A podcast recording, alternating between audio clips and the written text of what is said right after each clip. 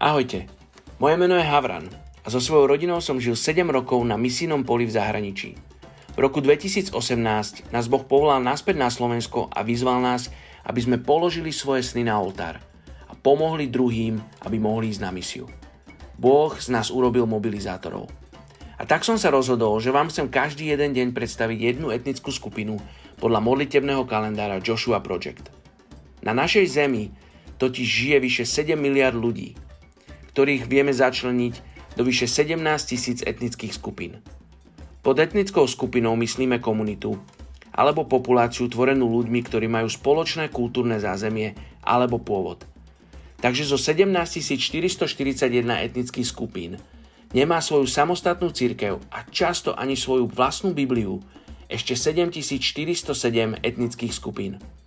To znamená, že ešte štyridsaťjeden percent ľudí na tejto zemi nemá prístup k evanjeliu. My, kresťania, často radi rozprávame o druhom príchode Ježiša.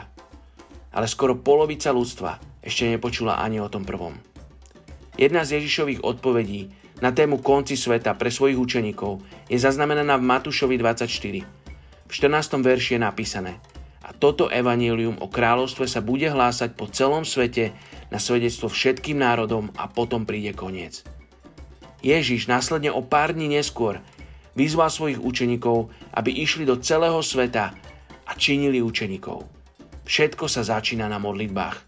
A preto si môžete vypočuť tento podcast každý deň od desiatej hodiny a modliť sa za nezasiahnutú etnickú skupinu. Verím, že spolu uvidíme, ako sa evanjelium bude šíriť na svedectvo všetkým národom. Dnes je druhý október a my sa modlíme za etnickú skupinu Tigre. Eritrea je malá krajina pri pobreží Červeného mora, zmietaná vojnou, hladom a chudobou. Obyvateľstvo tejto krajiny sa rovnomerne rozdeľuje na kresťanov a moslimov. Najväčšia moslimská etnická skupina v Eritreji sa nazýva Tigre. Medzi Tigranmi je malý počet kresťanov, ktorí to nemajú ľahké vo svojich rodinách a komunitách.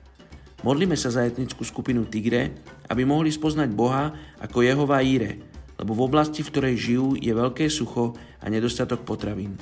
A za tých, ktorí ho už poznajú, nech sú svetlom a solou vo svojich rodinách a komunite.